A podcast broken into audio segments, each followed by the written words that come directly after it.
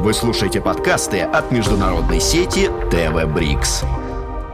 Бронислав Брониславович, к любой стране, наверное, прилипают некие социально-культурные клише. Человек вообще любит мыслить стереотипами и заниматься неким таким бытовым мифотворчеством. Давайте поговорим сегодня о том, а, как Поднебесное выглядит извне. Мир вообще правильно понимает Китай, если он его, конечно, понимает?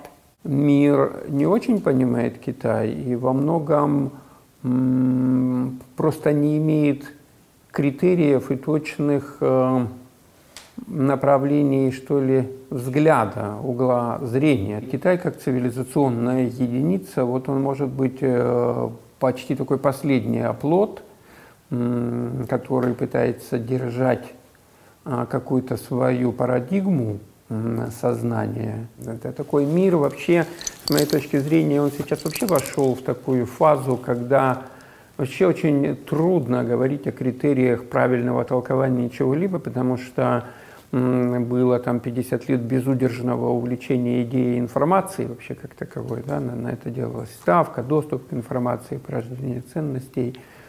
И с моей точки зрения, эта история себя исчерпала, и за последние несколько лет информация начала резко обесцениваться, она перестала быть э, reliable, такой надежной. То есть, в принципе, нет никакой информации, которую можно было бы назвать стопроцентно достоверной. Все может быть абсолютно фейком. У меня, видите, вопрос более сложный даже встает. Правильно себя воспринимает Китай? Вопрос, понимаете, как э, нет ли там э, большого количества мифов? Вообще в Китае можно доверять глазам своим или все не так, как кажется? В Китае все требует расшифровки. То есть в Китае все не очевидно. Знаковая система и способы оперирования знаковыми системами там очень сложны, с моей точки зрения. Для западного человека сложны, потому что непривычны.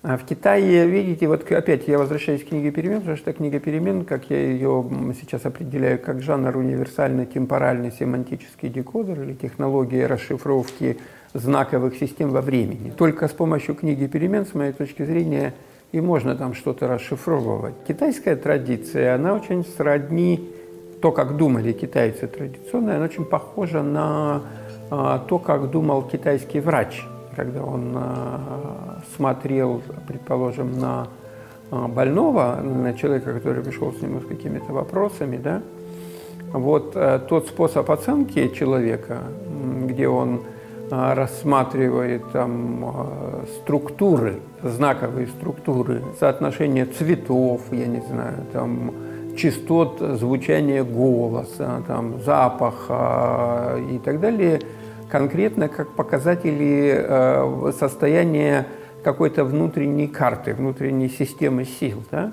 на основании чего он, анализируя эти вещи и зная, как э, текут эти силы во Вселенной, говорит, вот здесь есть такие нарушения в этом балансе. А вот э, с этой точки зрения все вот эти вот китайские знаковые системы, они таковы. Это про движение духа. Бронислав Брониславович, вы можете вспомнить какой-нибудь э, глупый или очень смешной стереотип о Китае, который вы вот именно запомнили в силу его абсурдности? Ну вот, знаете, есть такая точка зрения, что в китайской системе нравственности нет понятия совести. Да-да-да, есть это, такие прям точки зрения, которые высказываются китаеведами. Мне прям невероятно интересно, где они вообще все это берут. Какова аргументация? Китайский язык очень сложен для восприятия западного человека. И тонкости, очень там они неразличимы, по, по сути дела. Это нет просто понимания, недостаточное знание классических текстов. А потом был вот этот вот миф очень сильный, что вот для китайца прям за честь обмануть иностранца.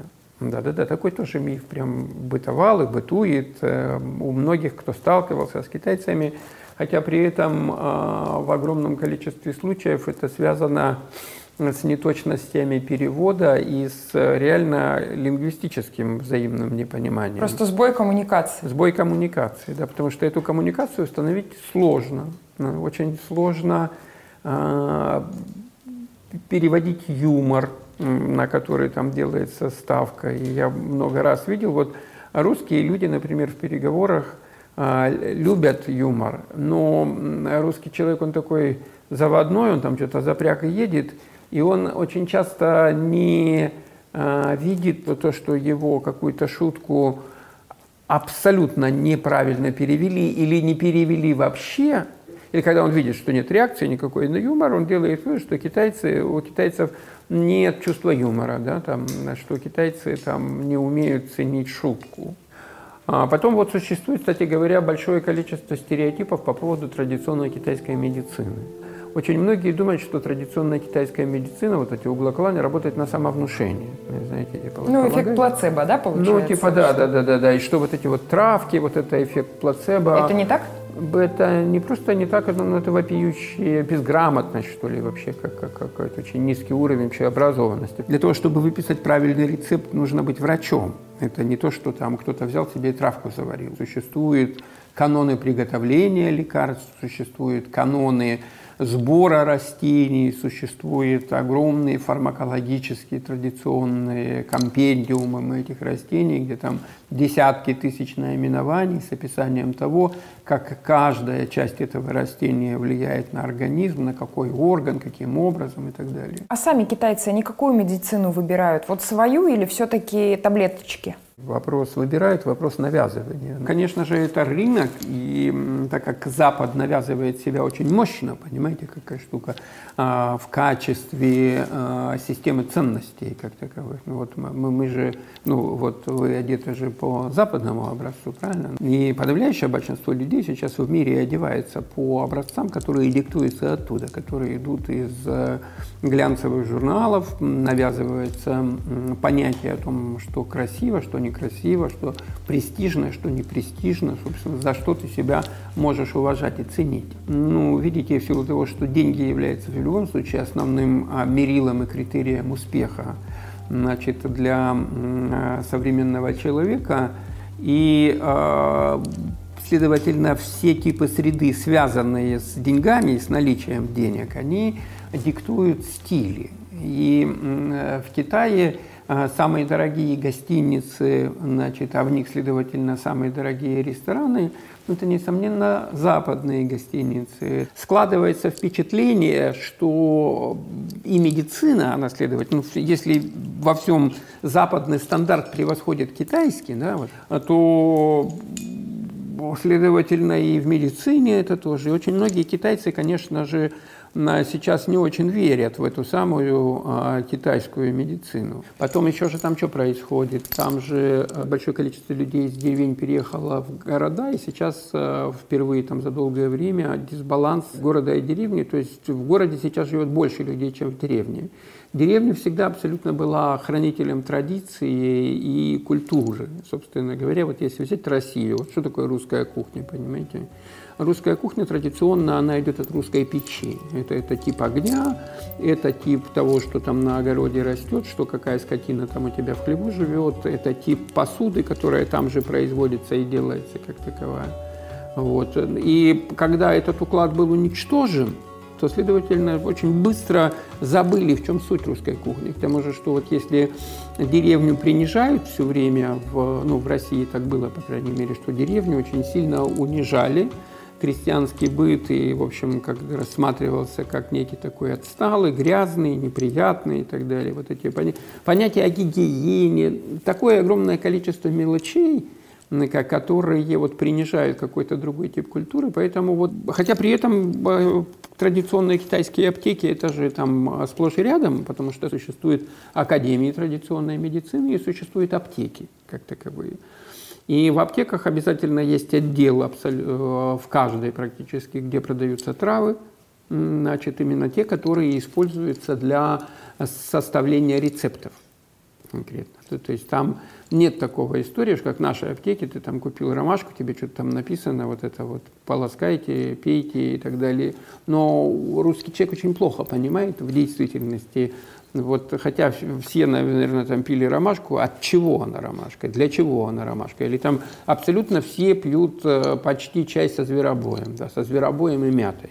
Почему? Потому что наиболее доступные растения. А что они делают? Да, с организмом. Ну, типа там вот для иммунитета хорошо, при этом, а что такое иммунитет? В общем, ну как, как-то, да, вроде какие-то, когда одно объясняется через другое, а и то, и другое одинаково непонятно. Если одно непонятное объяснить другим непонятным, что вроде как-то и кажется, что понятнее становится. Ходят мифы о китайском трудолюбии. Вот вы считаете, это справедливо или нет?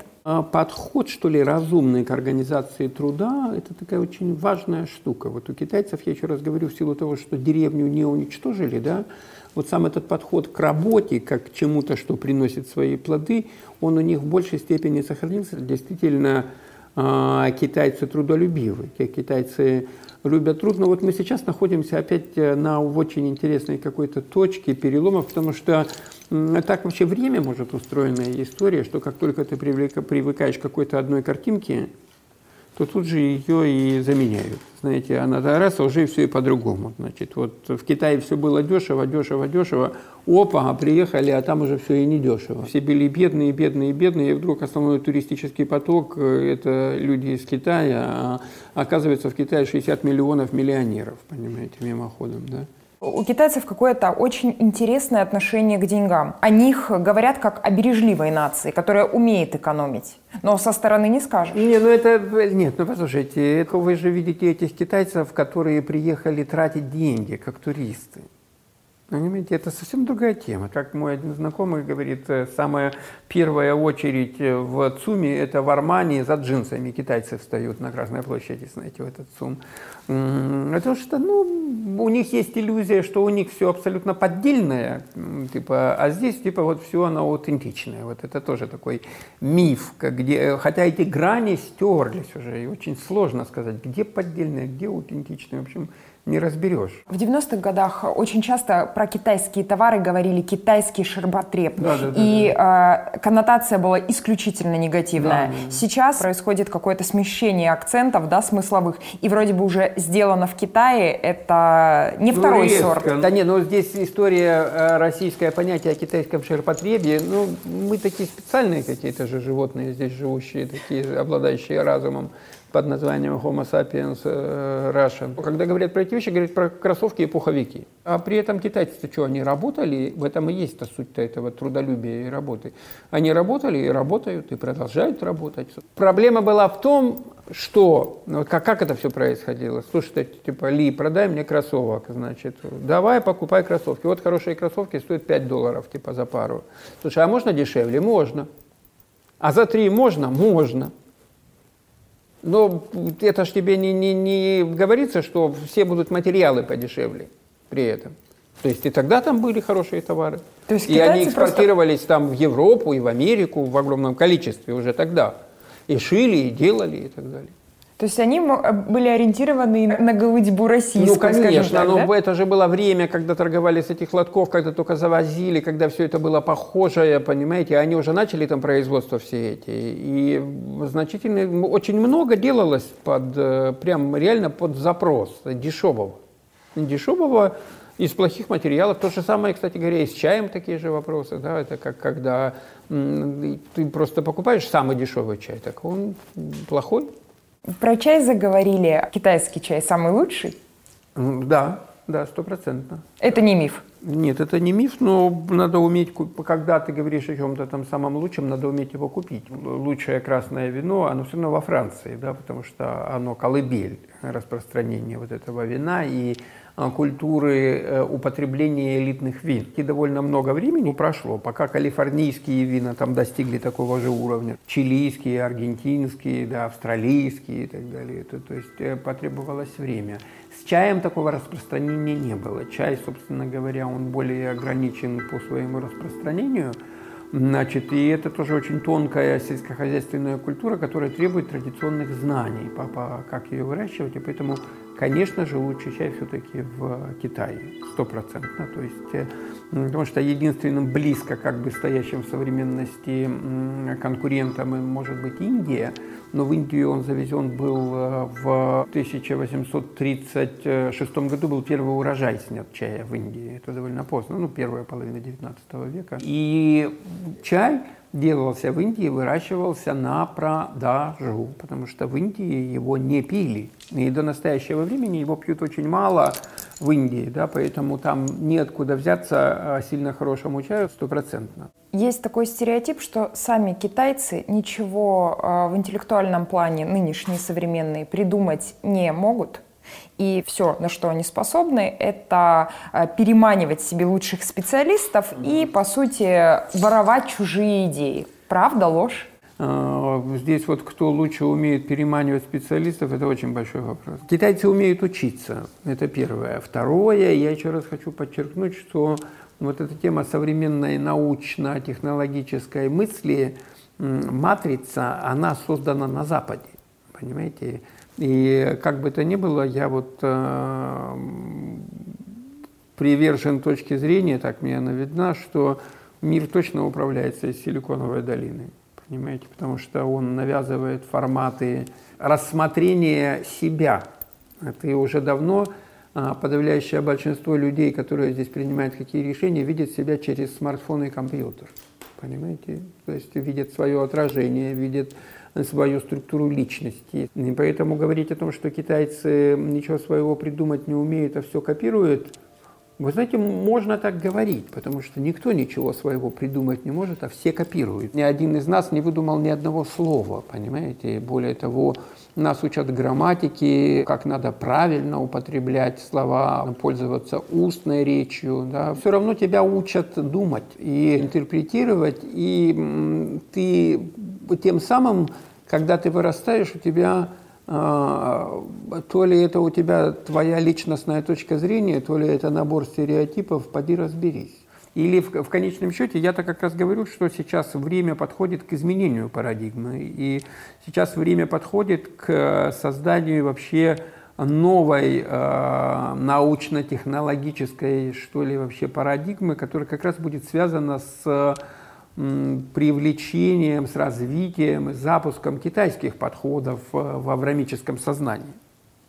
Из матриц вырваться очень сложно, но также поэтому сложно и победить вот эту вот китайскую матрицу, потому что она длинная и глубокая по-настоящему. И я иногда говорю о том, что вот как китайцы переварили каких-то захватчиков, которые в течение там, какого-то времени правили Китаем, вот так же и сейчас э, этот захват территории сознания, по сути дела, западными ценностями такого э, протестантско-католического толка, в первую очередь, я думаю, что, может, тоже переварят такие. А это было бы очень хорошо. Потому что китайцы многие вещи, конечно, видят глубже, чем западные люди. Китайцы, видите, когда у тебя за спиной два с половиной поколения, да, это одна история, а там третья, четвертая, пятая ты уже не знаешь вообще, собственно говоря, кто там был, когда я задаю вопрос своему знакомому, я чай у него покупаю там этого человека, ну и так дружу, просто чай вместе пьем там. И говорю, слушай, э, э, Лао Линь, там старина Линь, Линь это лес означает, Лесов такой, да, гражданин Лесов, скажите, пожалуйста, откуда вы род свой ведете? Он так, не задумываясь, говорит, от Гунгуна, 22 век до нашей эры. Понимаете, это другая тема, когда у тебя за спиной поколение, поколение, поколение, поколение. Это когда эта родовая история не перебилась, не прервалась. Что касается политики демографической Китая, правда ли, что позволить себе большую семью могут только зажиточные люди? Ну, да, да, особенно в городах они на самом деле действительно тормознули рождаемость. И сейчас э, возникли вопросы с, со старением нации как таковой. Это, то есть, потому что одна семья, один ребенок, ну, они, по сути дела, там достаточно успешно реализовали эту историю.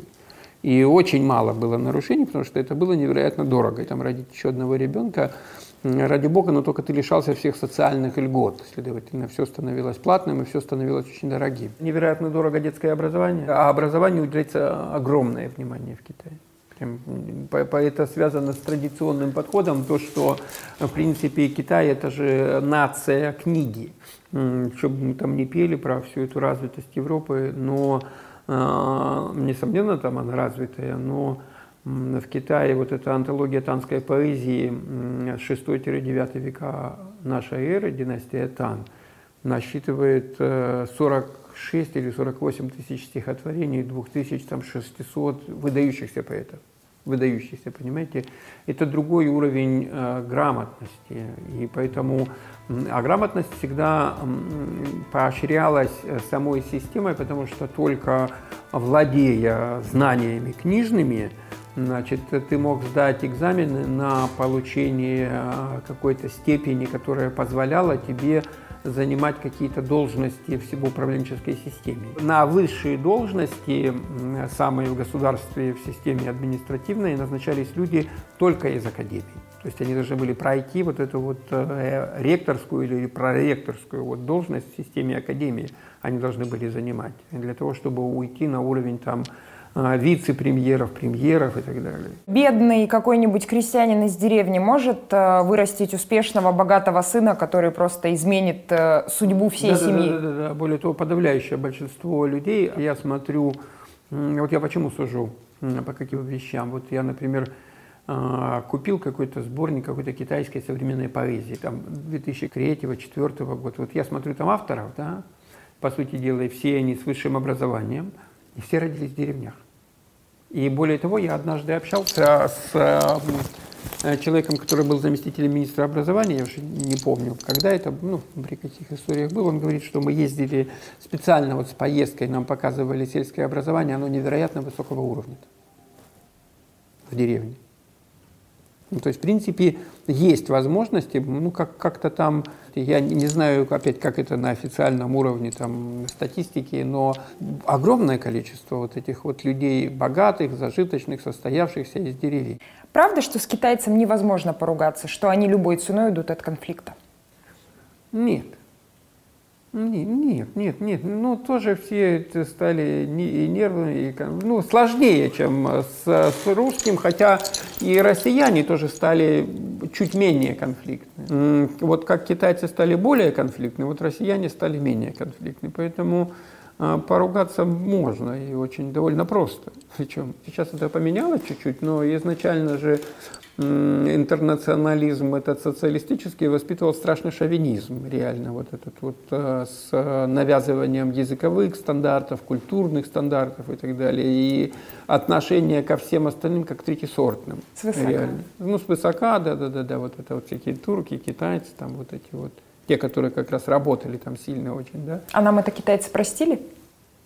Ну, как-то китайцы, вы знаете, как с этой точки зрения я думаю, что они толком этого и не заметили. Хотя при этом, э, конечно же, кредит, который был у россиян, э, который был очень большой после того, как э, советская армия значит, разобралась с японцами на Дальнем Востоке, да, а японцы там производили очень некрасивые действия во время войны, значит, и борьба была же с оккупацией с японской там с, долго, значит, и россияне разбили, и это, конечно, был большой кредит. И поэтому потом в 50-е годы, когда огромное влияние было а, в области искусства, культуры, огромное количество науки, промышленности, специалистов ехало и туда. Это был большой кредит, он стал гораздо меньше. Говорят, что у Китая нет э, друзей, у него есть только клиенты. Страны это, это вот прям туда девочки против кого дружить. Да, да, да. И мне кажется, ни у какой страны нет друзей. Это вот это опять, видите, мы из стереотипа предыдущего, даже того времени, которое вы не застали, социалистического, понимаете, когда типа у нас были там дружба между народами, это была объявлена такая история. Никогда этого не было. Это все была фейковая история такая, надуманная. И, и у Китая, да, конечно, каждая страна пытается продвигать какие-то свои интересы. Можно с ними что-то сыграть, хотя там видно, что они свою игру играют, да, и не будут менять своих принципов ради нас никаких. Но сказать, что Россия сильно меняет какие-то свои принципы ради кого-то, я бы поосторожничал. И очень любят же в России, да, вот это вот, эм, эту поговорку, что кроме армии и флота у России тоже друзей нет, да. Какой а, миф о Китае а, вам нравится больше всего, и вы любите его развенчивать? Я думаю, что это все-таки про вот это китайский созерцательно спокойный характер в настоящее время, потому что Китай стал очень сильно суетливым. Ну, города, пробки, трафик. Все это делают. То есть в Пекине пробки круче, чем в Москве. Вы слушаете подкасты от международной сети ТВ Брикс.